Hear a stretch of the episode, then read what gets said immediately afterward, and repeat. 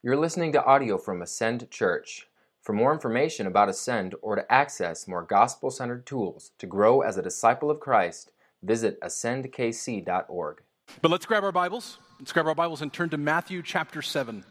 Matthew chapter 7. We're going to be in verses 7 through 11 this morning. And I'll just tell you, you're going to need a pen and something to write on, a pen or pencil and something to write on this morning um, specifically. So let's just get sorted for that. Matthew 7. I'll tell you, each year at the top of the calendar, right, right at January, we spend a week or so in our church intentionally focused on the discipline of prayer. And we do that not because we only want to spend a week or so on prayer, like, check, that's done. Um, on the contrary, it's because we want to set that in our sights at the very beginning. It's like, like orienteering. I used to do orienteering when I was in, in like uh, boy camps, and you'd get your compass and you'd you know, finally figure out the direction on the compass, and you'd, you'd pick a landmark on the horizon like a summit peak or um, a, a beacon, and you that would mark the direction for your entire journey. And you would just keep going.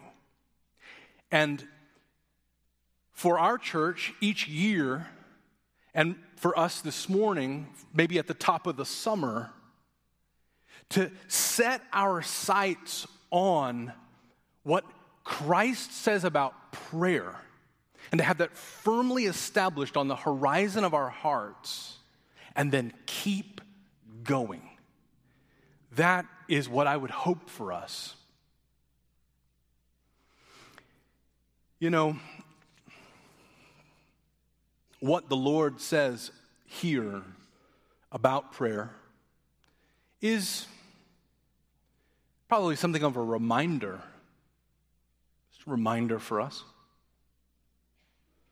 But as we take it closely, consider it deeply this morning, I think every one of us might recognize afresh the expectancy that Christ aims to work into our hearts when he teaches on prayer.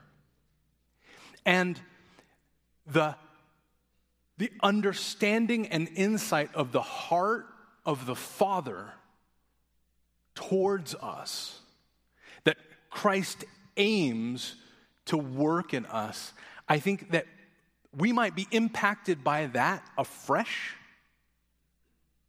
in particular. Have that in our sights on the horizon of our hearts and keep going all summer long, all life long You know, our text is from the Sermon on the Mount, where Jesus is answering the question How do you glorify God as a follower of Jesus? What, what are the kingdom citizenship instructions? And part of the answer to his question, that big question, is this we glorify God by asking Him for the things we need. We glorify God by asking Him for the things we need. So, so the title, Dad says ask. Simple title, simple reminder. And as a guest, I can tell you it feels a little weird to come in here and start making you promises. But I have to because the text of Scripture is making you a promise. And here it is good things. Good things in your life, in your heart, in your walk are coming in response to you living this out.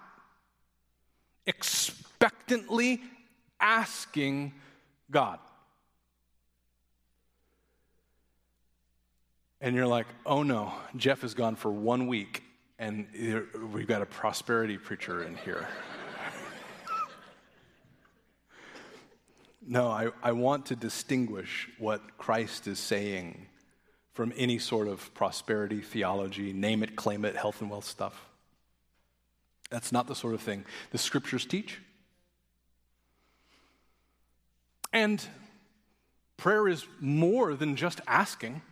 If we had time this morning, it would, it would really benefit us to grow in learning how to in, weave in true worship into our prayers and to, to add more heartfelt confession into our prayers, to have more biblical shaping to our prayers. Yet, we could, we could grow in all of those things, yet, if our understanding of prayer has, has lost grasp of asking God for much, then we've let slip a major biblical teaching about prayer. God says we should ask. Jesus says we should ask. And that our Heavenly Father gives good things to those who ask Him. Dad says ask. So let's read the text together Matthew chapter 7, verses 7 through 11. Ask, and it will be given to you. Seek, and you will find. Knock, and it will be open to you. For everyone who asks receives, and the one who seeks finds. And to the one who knocks, it will be opened. Or which one of you, if his son asks him for bread, will give him a stone? Or if he asks for a fish, will give him a serpent? If you then, who are evil, know how to give good gifts to your children, how much more will your Father who is in heaven give good things to those who ask him? Would you pray with me? Father,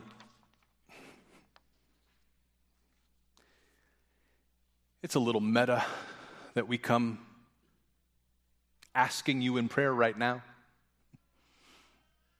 asking that we would ask? Would, would we take from your word so freely and so impactfully this direction from our Lord and Savior? We're coming right now asking together that we would learn to ask. That we would learn to ask with an understanding of your heart your heart of fierce, affectionate generosity towards your children, Lord. Lord, would you grant that to us this morning? In Jesus' name, amen. So, let me give you a little bit of a roadmap um, for our message this morning. I think we can break this text down into three pieces. Um, there's a requirement, there's a, a requirement about prayer. There's a result that Christ speaks of, right? The result of prayer. And then there's a rationale, rationale for prayer, right? A requirement, a result, and a rationale. And we'll just walk through it in that order. The first one is the requirement. What's the requirement that you see there? The requirement that Christ gives us here, his basic instruction, the command he lays out is this ask. Ask.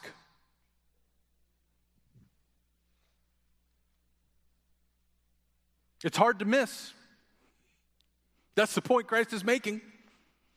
How often does he use the term ask or one of its synonyms in this short passage? Well, let's go through it. Ask and it will be given. Seek and you will find. Knock and it will be open to you. That's three. Then he repeats himself. To everyone who asks, to everyone who seeks, to everyone who knocks. That's six. And then he sort of opens up a view of the Father's heart and he uses those, some of those terms again. Who, how, who of you, if your son asks, or if your son asks for this, so then your Heavenly Father gives good things to those who ask. Like nine times. Did you count nine? I counted nine. Nine times in this passage. It's hard to miss the instruction. Jesus is, is preaching on the Mount. If you want to follow me, if you want to glorify God as a faith filled citizen of His kingdom, here's one of the things that you do you ask. Now, this kind of asking is probably the most emphasized instruction in Scripture about prayer, and yet, I know us, we hold back. Why? Why do we hold back? Christ makes it so clear. Well, I jotted down a couple of reasons. There could be many. I jotted down a couple. I think one, one reason why we hold back from asking our Heavenly Father is a sense of hypocrisy. A sense of hypocrisy. That, that, we, that we may be living with unconfessed sin that God has been convicting us of, We've been prideful with our spouse. We've been harsh with our kids. Maybe we've, we've been self indulgent in some area of our life. Or there may be a real break in integrity somewhere, and we don't want to go to Him in prayer about that. So we avoid Him. We avoid prayer altogether. Or we just go completely formal in our prayers. You know what I mean? Just saying some things, I got to pray some prayers. Still avoiding God.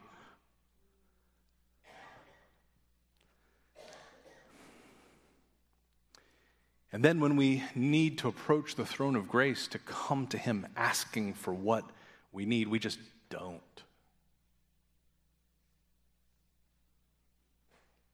Obviously, that's the wrong way to handle that. The right way to handle that is to come to Him in repentance.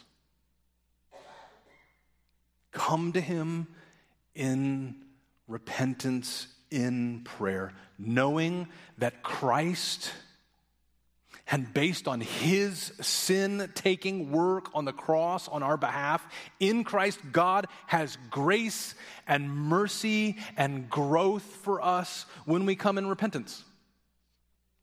Repentance is effectively grace reception.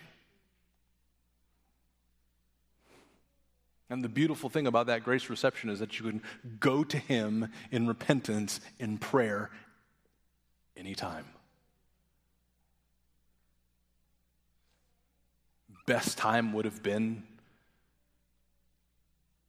a long time ago. Next best time, right now.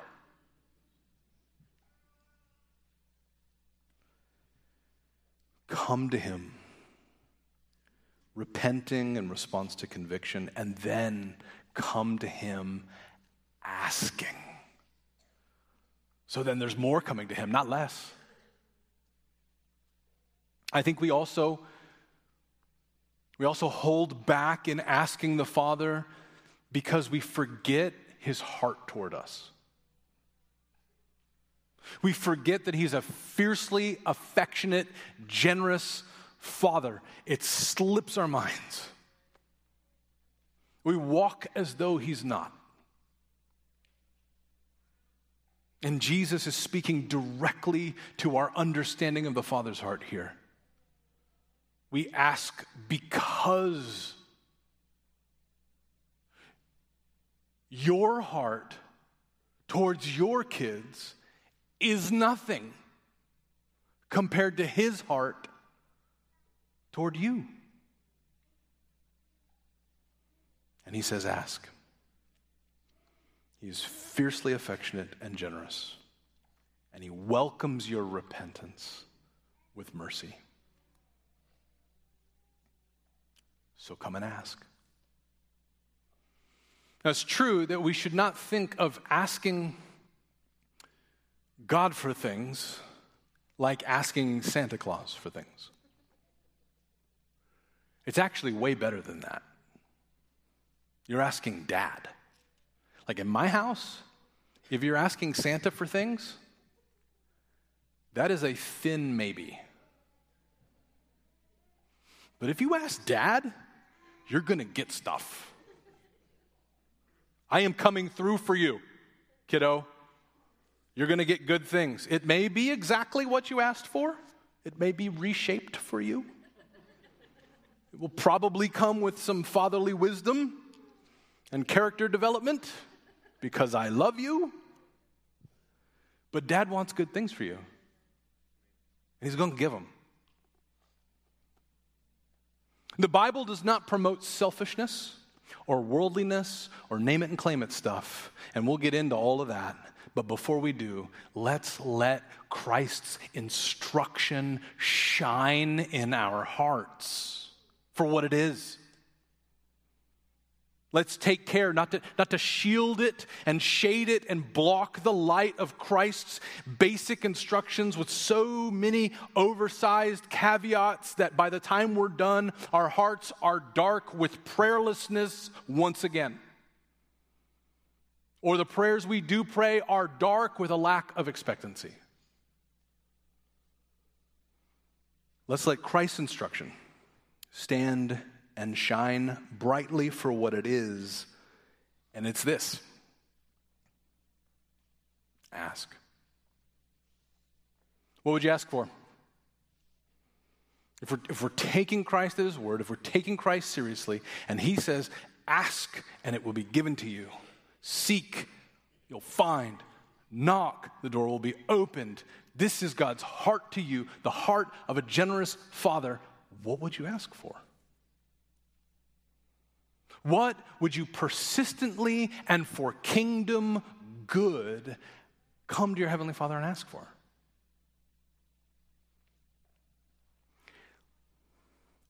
Let's think of two. I, I said you're going to need a pen or something to write with and something to write on. Let's think of two. Write them down. One, two, and leave room for the third. You want to do that? What would you ask for? Just take a moment. This is what I would ask for the first and the second, and then leave room for a third one. You don't want to lose them. You don't want Christ's instruction for expectant prayer to just stay here in this room.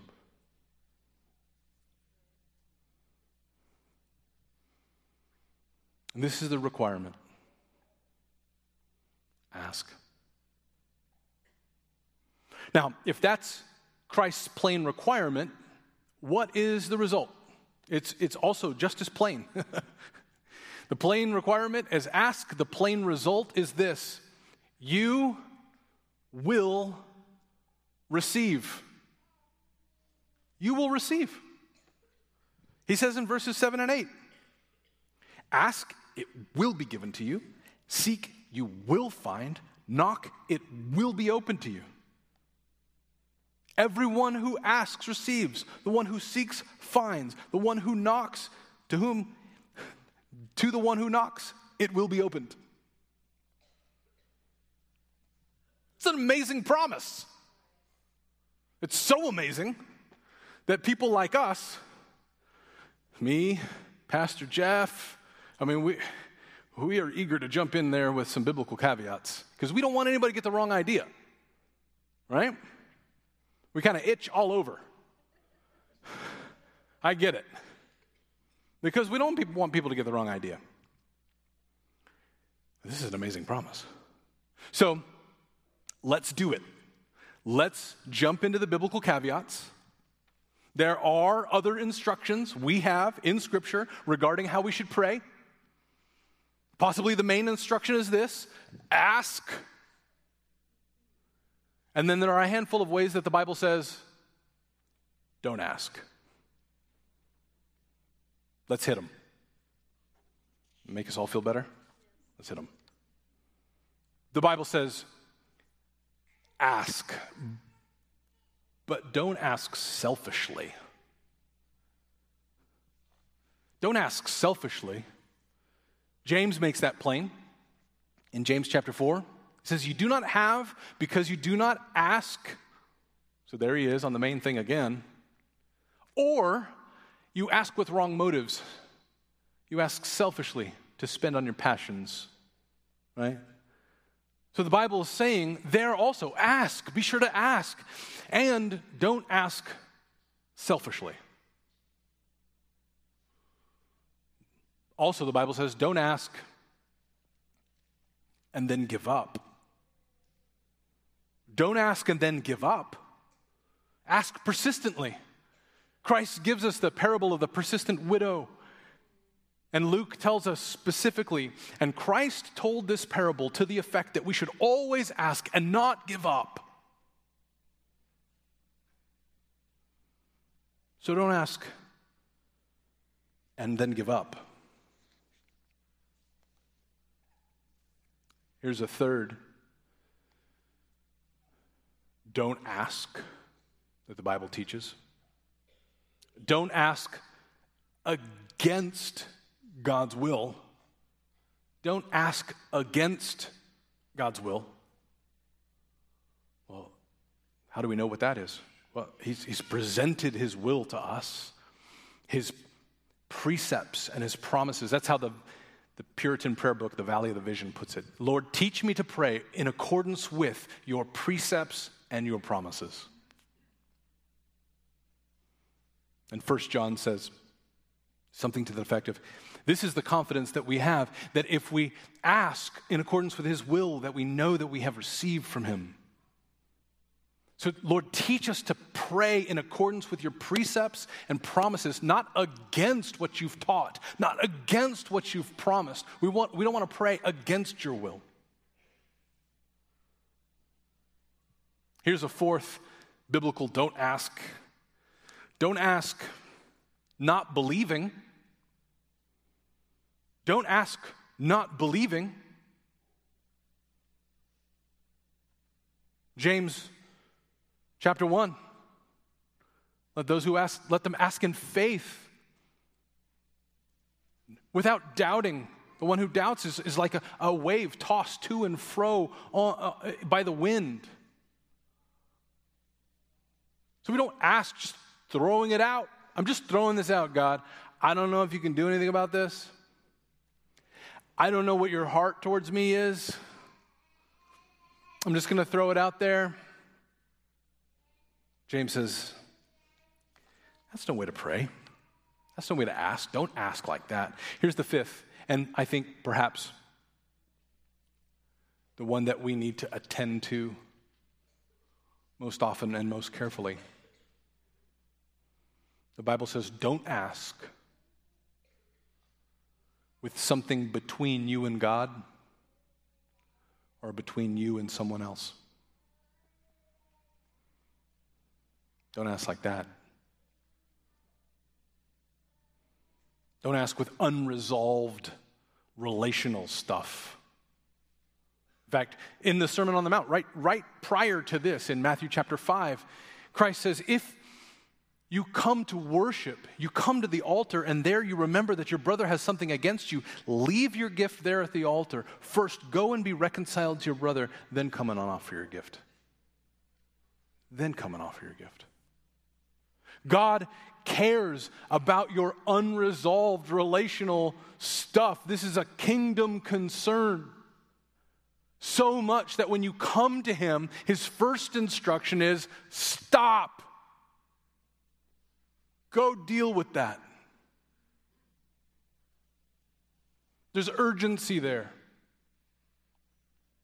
Coming to God in prayer should automatically trigger I need to go talk to so and so. I do. And I'm not saying that you can't pray without having done that. Just guess what's at the top of your prayer list? You and so and so.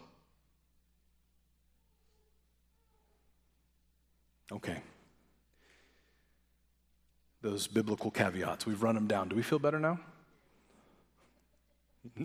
no. Don't ask selfishly. Don't ask and give up. Don't ask against his will. Don't ask not believing. Don't ask with something between you and God or between you and someone else. Because we have those in view. Now, with those in view,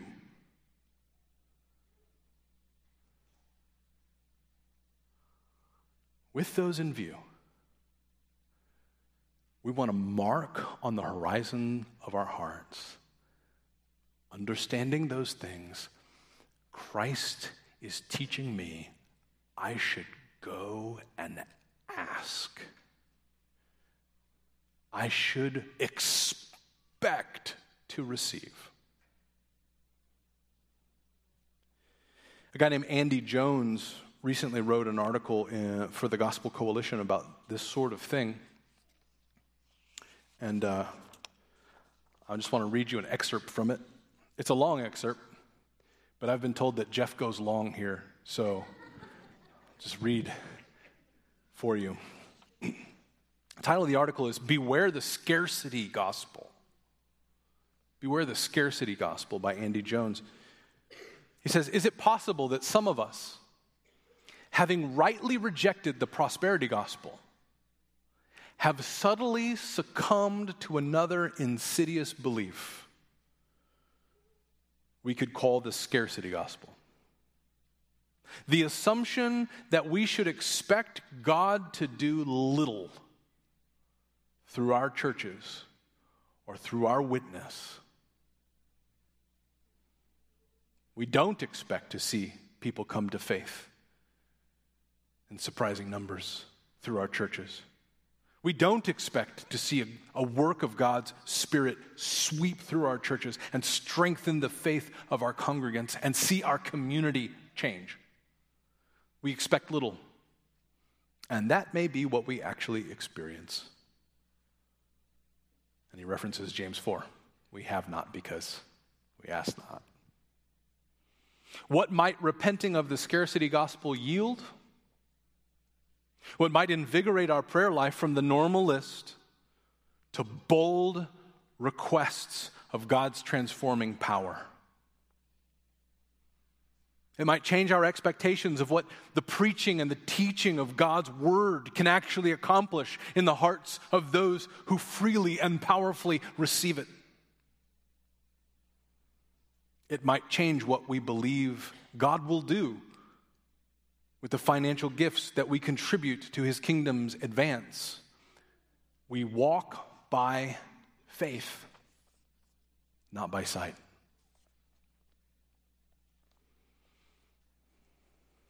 It's right for us to avoid name it, claim it, prosperity theology. But understanding that and being aware of the specific ways that the Bible says don't ask, let's confidently remember the main thing. Dad says, Ask me. And he loves to give his children good things. In fact, among all of the caveats that we've covered, here's one that doesn't show up in Scripture at all. Don't ask too big. In fact, God loves to say this about himself Is there anything too hard, to, is there anything too hard for me? He says to the, the prophet Jeremiah, I am the Lord, the God of all flesh. Is there anything too hard for me? And one of my favorite things about church planting was being put in a position where big things had to be given by God, and they weren't really going to come from any other way that we could tell. And some of you might remember that here at Ascend Church as well. It's watching God answer big prayers in amazing ways. One of my favorite pictures from those days is a picture that I think most people would find rather unremarkable. It's just a picture of like five people standing around a chair. And there's like a piece of printer paper taped to the chair. And now I know that at the same time there were groups of other people standing around other chairs with their own printer paper. And on each of those sheets were things that we needed. We're a church plant. We need stuff, big stuff. We don't know where it's going to come from, which is to say, we don't know what means God is going to use to give it because we do know where it's going to come from source wise. It's going to have to come from God. And there we were praying big, hairy, audacious prayers. I don't remember who first coined the phrase big, hairy, audacious prayers, BHAPs. We had lots of BHAPs.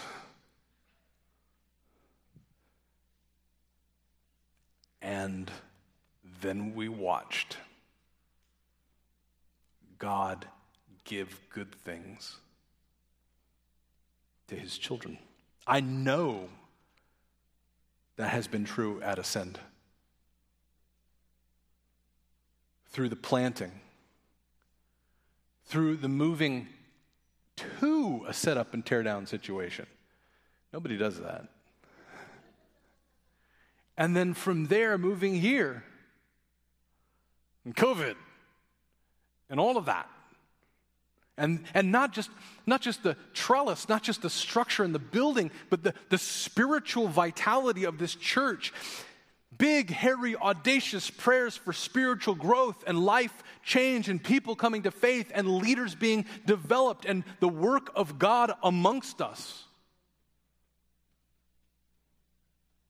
And God responds to the prayers of his people. And I can tell you that. And Pastor Jeff can tell you that. And Jesus tells us that. And God never says, don't ask too big. On the contrary, he says, Is there anything too hard for me?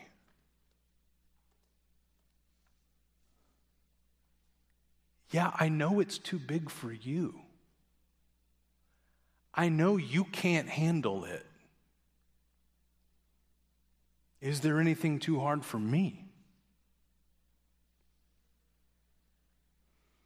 Well, did you leave a, a, room for a third prayer there? One, two, and leave room for a third? Let's, let's go for a third. Let's go BHAP on this one. Knowing that Christ says, Ask and you will receive and, and, and avoiding selfishness and everything else that the Bible teaches us how not to ask. But what would you persistently and for kingdom good pray that just seems like a big, hairy, audacious prayer? Can you write that down? Will you let that be your third prayer request? And maybe even as I ask you to do that, you're feeling like that held back feeling. Maybe there's some sin you need to bring God, to God first. Maybe that prayer of repentance and grace reception is needed. Well, don't hesitate.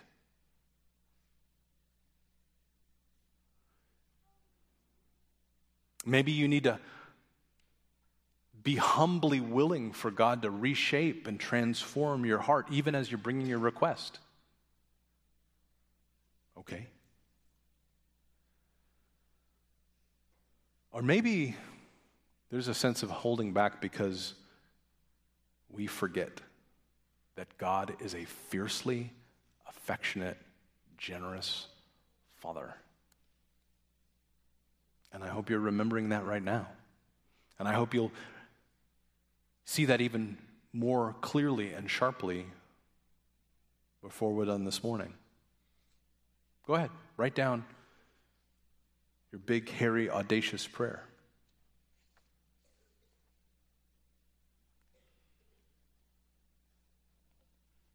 So, recap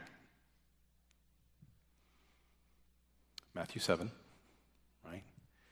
See a requirement, requirement about prayer. Ask.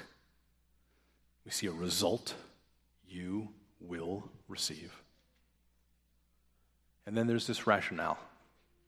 Christ gives us this rationale for prayer.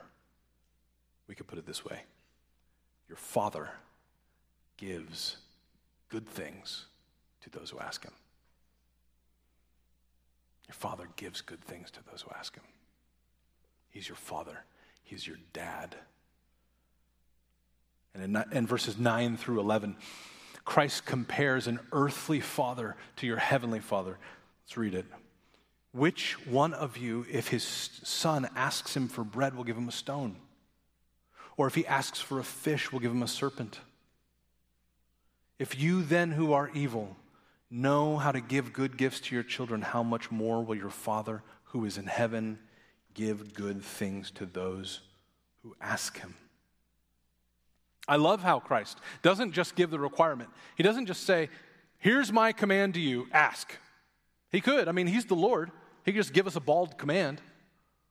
And he doesn't just give us the result either ask and you will receive. That's what you need to know. He gives us what I think we most often need to see, and that's God's heart. To see God's heart for his kids. I have a five year old son. Um, it just sort of happened. Uh, I've got a 17 year old, a 16 year old, a 13 year old, and then five. He is my grandchild in training. it's kind of how we treat him. Uh, and his, his, his brothers and his sister do too. They, they kind of treat him more like they're like aunt and, and, and uncles to this kid than like siblings. And my 16 year old daughter um, took me to Five Below. I mean, uh, it's like it's like the dollar store, but with inflation. And and she says, "Dad, I think Stephen, that's my five year old. I think Stephen would like love like half of the things that are in this store." And so we bought like half of the things that are in the store, just putting it in the basket anything that we thought would make his eyes light up. We wanted to give him. And here's the question Do you think that my heart towards my son is more affectionately generous than God's heart toward you? I promise you it's not.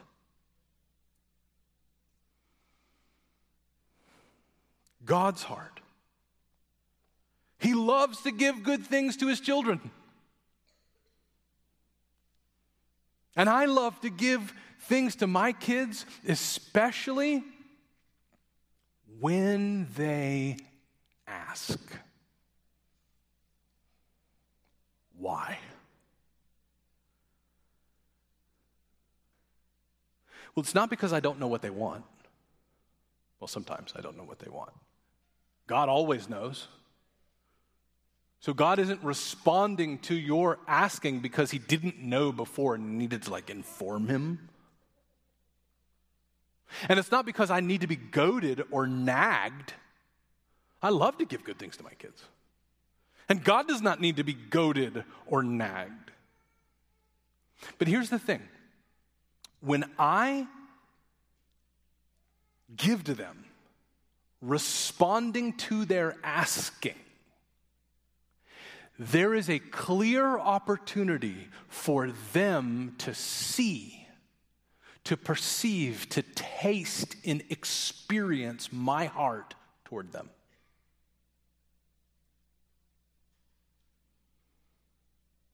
When they've asked me specifically for this thing,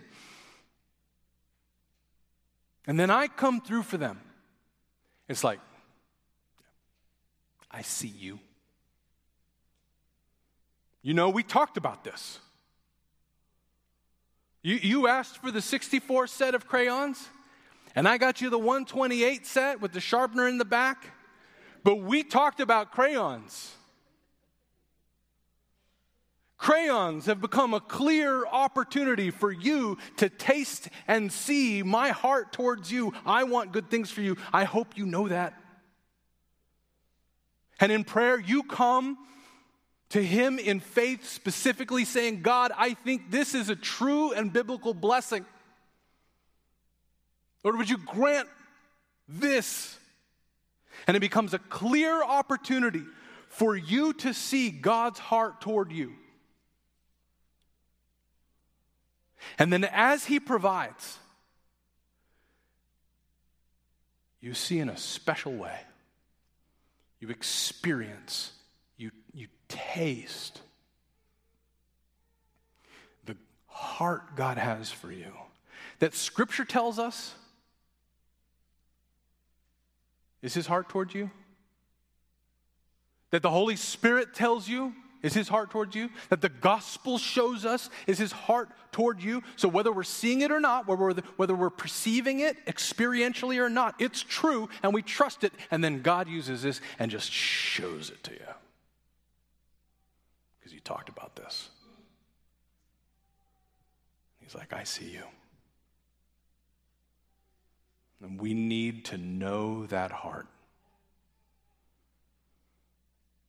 maybe more than most things in this Christian life, we need knowing and believing and trusting the heart God has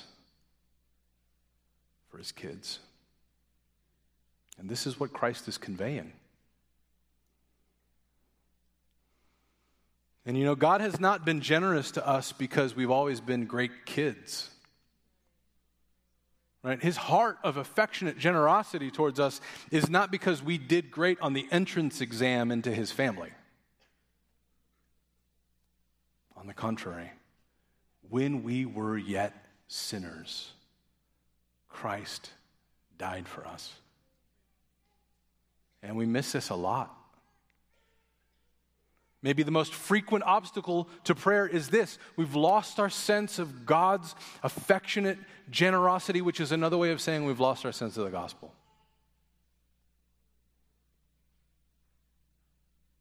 But that's what it all started with, right? Your sonship, your daughterhood, your, your childhood in God's family started with God's fierce generosity toward you in Christ. You didn't have a righteousness of your own. And God gave you Christ's righteousness. And what you needed then and what you need now is grace. And He has generously given. Right? Jesus knows, Jesus knows the Father's generosity. Even as He's sitting there teaching on the Mount, he knows that he himself is the Father's gift to sinners. And he says, He gives good things. How knowing is that? And he who did not spare his own son but gave him up for us, how will he not also with him give us all things? That's my hope for us. Not just that we become a people who ask. Yes, Ask persistently and biblically and big and believing. Yes to all of that. But that also we grow as people who taste God's heart of fierce, affectionate generosity towards his children. And that we would continue to walk in it. That we would ask, that we would receive, and that we would know the Father gives good things. He gave you Jesus, He gave you Himself. And that we would have that marked out on the horizon of our hearts. And all summer, all our lives, we would just keep going that way. And it would explode our prayer lives. And the confidence that we have to come to Him in repentance,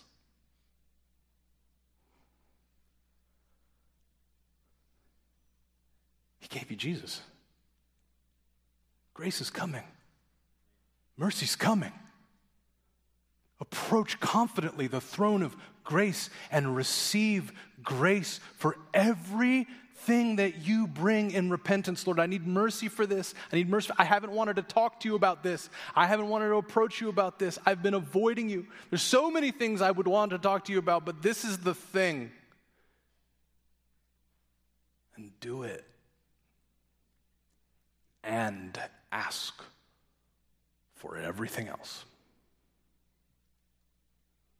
because he gives good things.